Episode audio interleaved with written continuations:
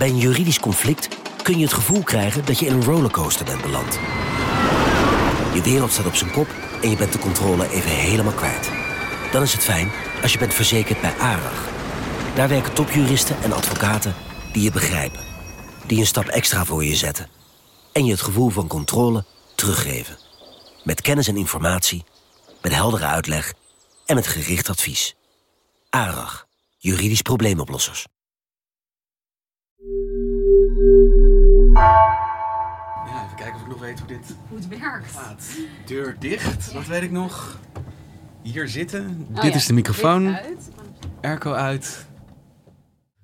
Hey Floor, ik ben twee maanden niet geweest en ik was heel blij toen ik zag dat ik meteen mijn eerste gesprek met jou mag voeren.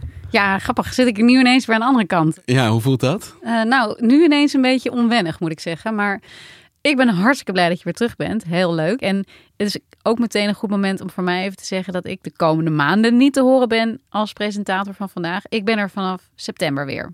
Ja, dus de komende maanden presenteer ik om en om met Geertje en daarna wij in september weer. Zeker. Oké, laten we beginnen. Vanaf de redactie van NRC het verhaal van vandaag. Mijn naam is Thomas Ruip.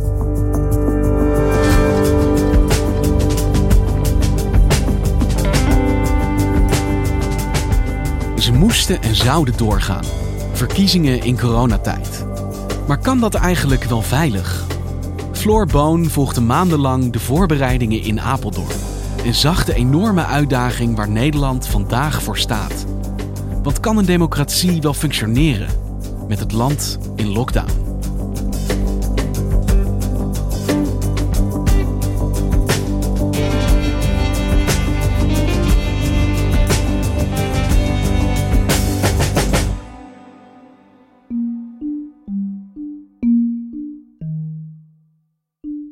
Hey Floor, het is vandaag verkiezingsdag. Eh, ja, iedereen gaat stemmen, maar dat kan eigenlijk al een paar dagen, toch?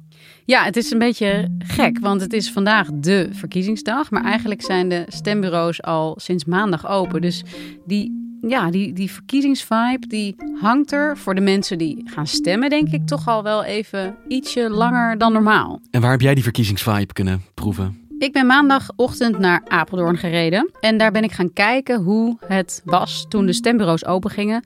En ja, hoe dat eruit zag eigenlijk, dat vroeg stemmen, wat dit jaar voor het eerst gebeurde. Komt u maar verder, mevrouw. Komt u maar bij me hoor. Dat? Dat mag, helemaal goed. Krijgt u deze terug?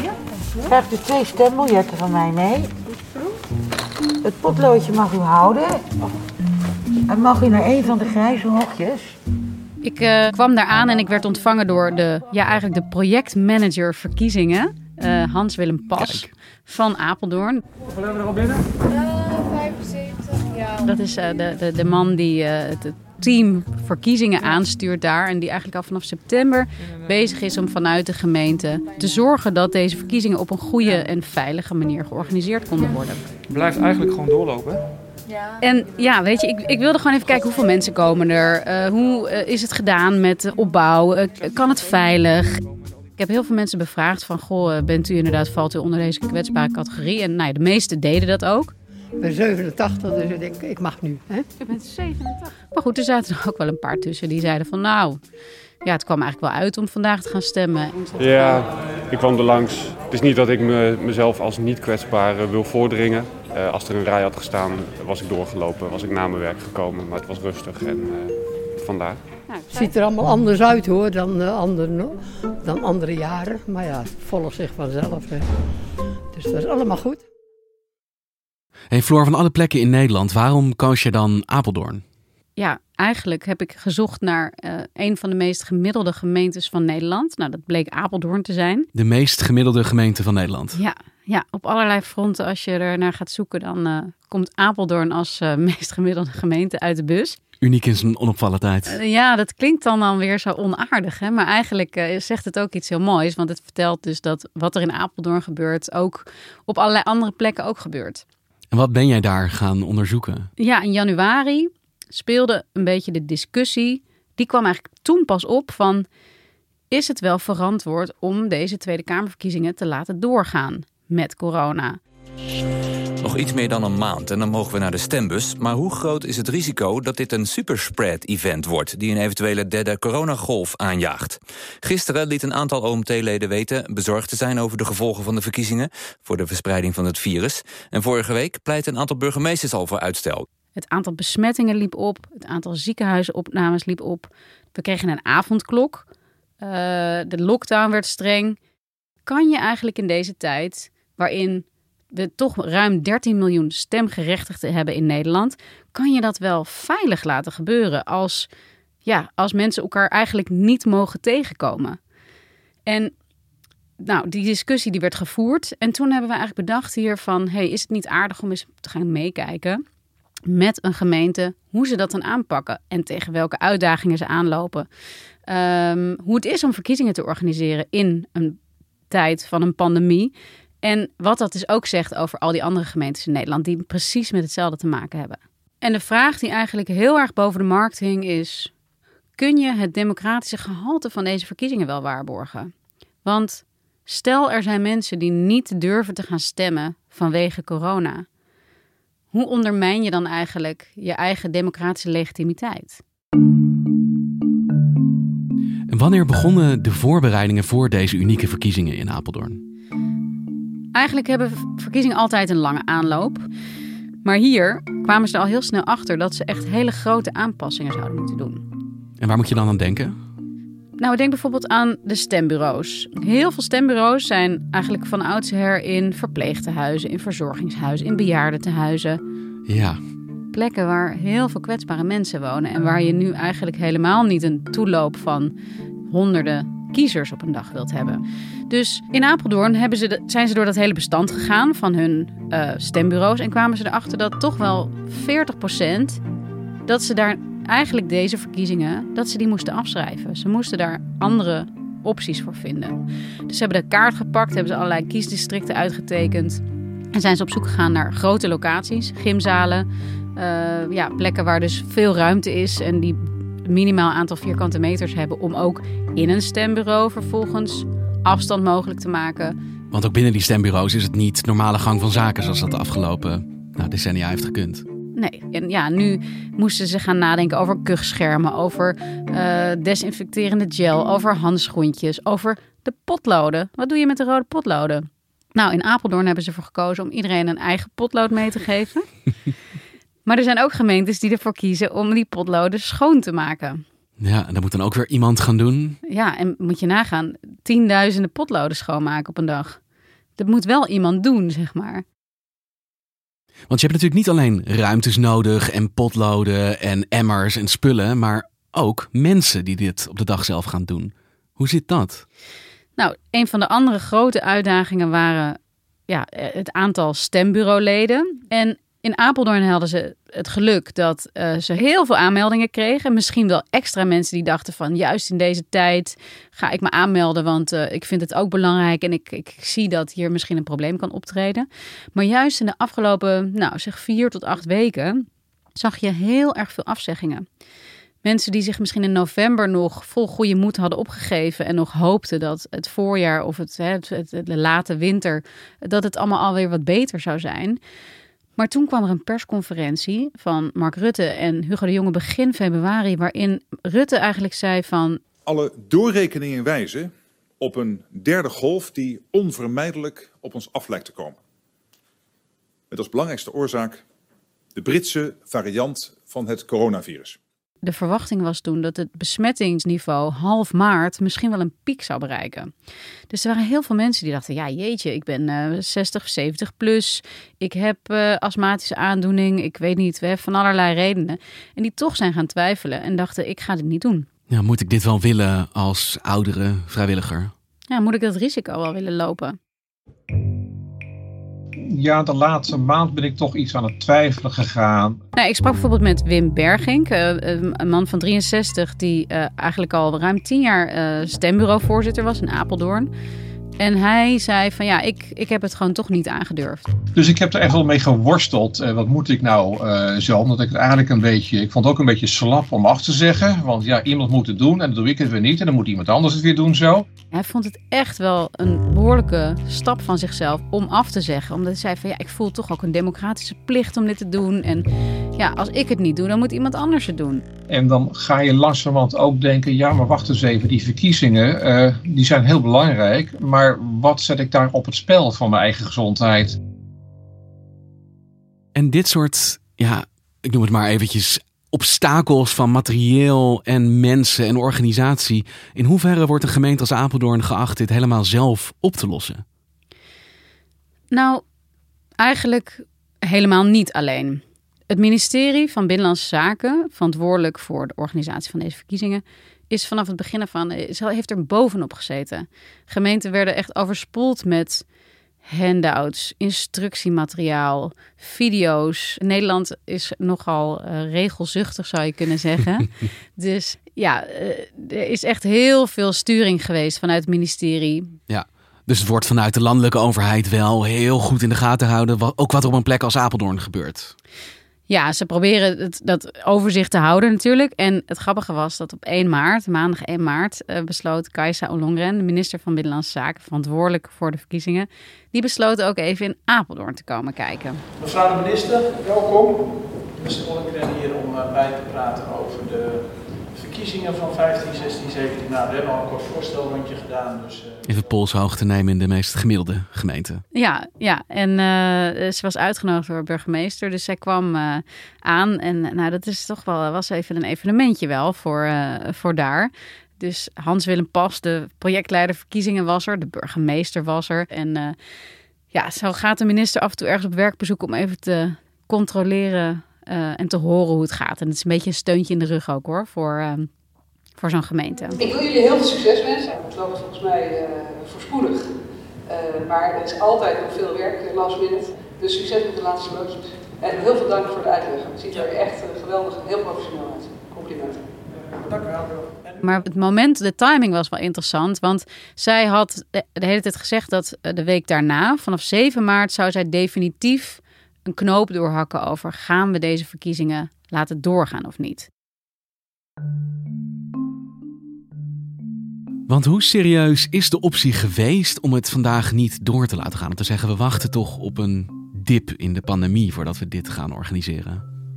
Ja, die vraag kan ik eigenlijk niet beantwoorden. Ik kan niet achter uh, in het ministerie kijken hoe serieus de optie tot, tot uitstel is geweest. Wat je wel kunt voorstellen is dat er behalve veiligheidsoverwegingen toch ook wel andere politieke overwegingen spelen. Namelijk, we hebben een demissionaire regering die half januari al is afgetreden vanwege de toeslagenaffaire, maar nu dus niet helemaal bij volmacht is om te regeren. Er zijn heel veel mensen die zeggen dat is zo onwenselijk, juist in een crisistijd. We moeten nu wel gaan stemmen. Dat speelt. Je hebt natuurlijk ook partijen die er heel goed voor staan momenteel in de peilingen. Ik kan me voorstellen dat de VVD, maar ook een PVV nu denken van... Uh, nou, laten we maar nu gaan stemmen, want nu zijn we er goed voor. Kom maar door. Kom maar door met die stemmen. En er is ook weer een groep die zegt: nee, juist in crisistijd moet je dat niet willen. Je moet juist mensen nu gewoon laten doorgaan waar, waar ze goed in zijn, namelijk de crisismanager. De wisseling van personen is onwenselijk, want het brengt allemaal ruis en extra tijd met zich mee. Dus laten we het uitstellen. Laten we het uitstellen tot het moment dat er niet meer zo echt die crisis hoeft te worden gemanaged. En uiteindelijk is ja, besluit dus uh, naar het eerste uitgegaan. Het is belangrijker nu dat het volk nu laat weten wat ze wil. Ik, ik denk dat het een combinatie van allerlei factoren is. Het ministerie was heel duidelijk. Die zei de hele tijd: nee, het gaat door en we kunnen dit en we kunnen dit op een veilige manier organiseren. Ik denk ook wel omdat even twijfel wekken toch gevaarlijk is in zo'n situatie. Want daar kunnen mensen mee aan de haal gaan. En die zeggen, ja, zie je wel de minister die twijfelt en dat moet je niet hebben. En hier zie je van, ja, wanneer neem je dan zo'n beslissing? Wanneer zeg je, we durven het niet aan bijvoorbeeld? Het wordt ook een soort van zichzelf bevestigend mantra bijna van, nee, het kan goed, het kan veilig, het kan op een goede manier. En nou ja, die 1 maart in Apeldoorn klonk heel duidelijk in haar woorden door van wij zien dit zitten, we denken dat het kan. En ze was eigenlijk heel stevig in haar overtuiging dat de verkiezingen wel door konden gaan.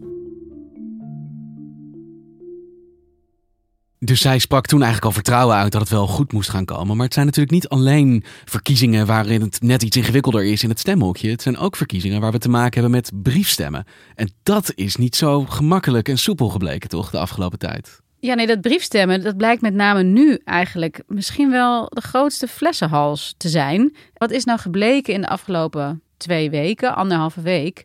Dat er het percentage van ongeldige stemmen dat per post is uitgebracht, is echt echt, is echt heel erg hoog. Veel hoger dan normaal. Omdat met name die groep ouderen is het dus kennelijk toch heel ingewikkeld om precies volgens de instructies op deze manier te stemmen. Ja, ik denk dat allemaal het kleine epels hebben gezien van Jan Terlouw achter zijn bureau. Zeg maar toch een bovengemiddeld intelligente ouderen die het eigenlijk niet goed lukt om dat te doen.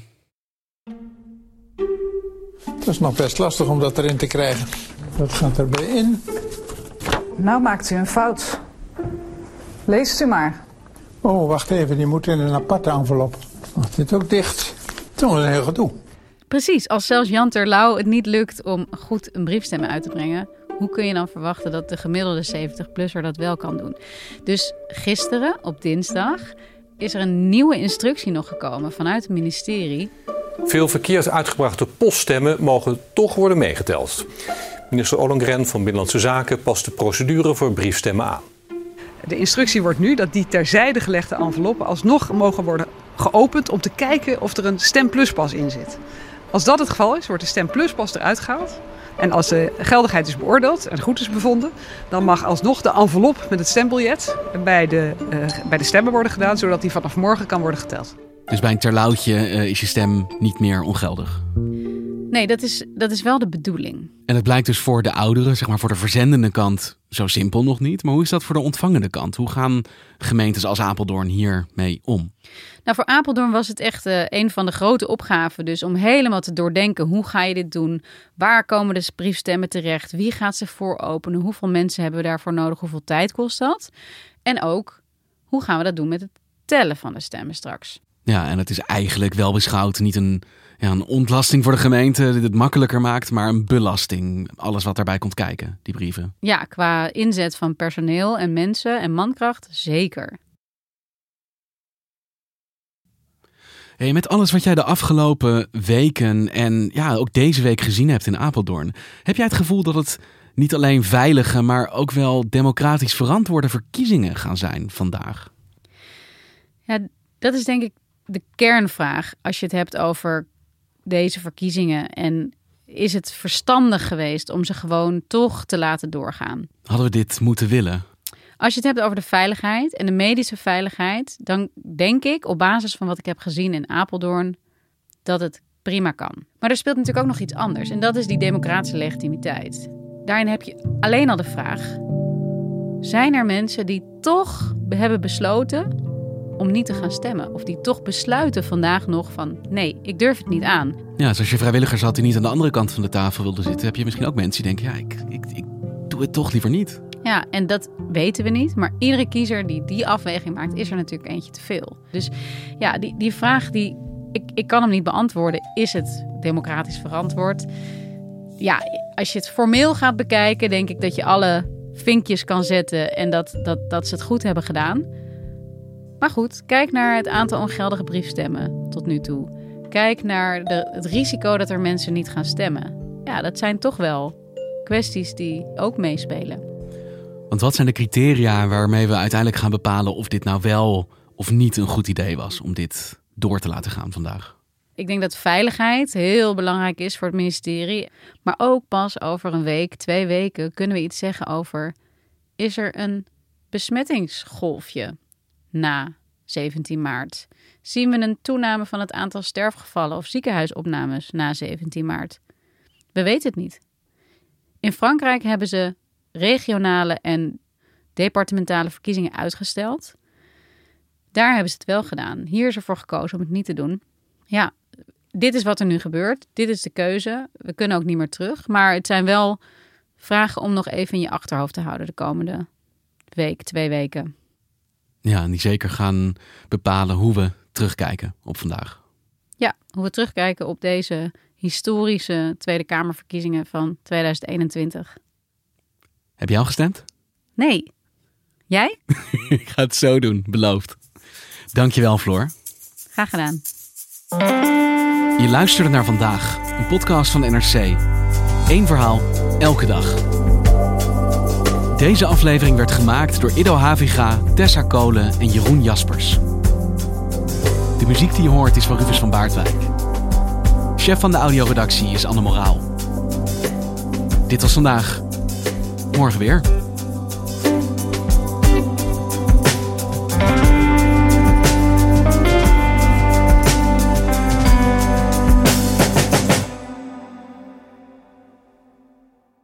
Je hebt aardig wat vermogen opgebouwd. En daar zit je dan, met je ton op de bank. Wel een beetje saai, hè? Wil jij, als belegger, onderdeel zijn van het verleden of van de toekomst? Bridgefund is een slimme fintech die een brug slaat tussen de financiële behoeften van ondernemers en van beleggers.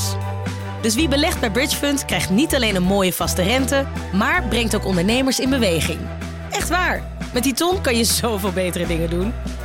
Bridgefund. Make money smile.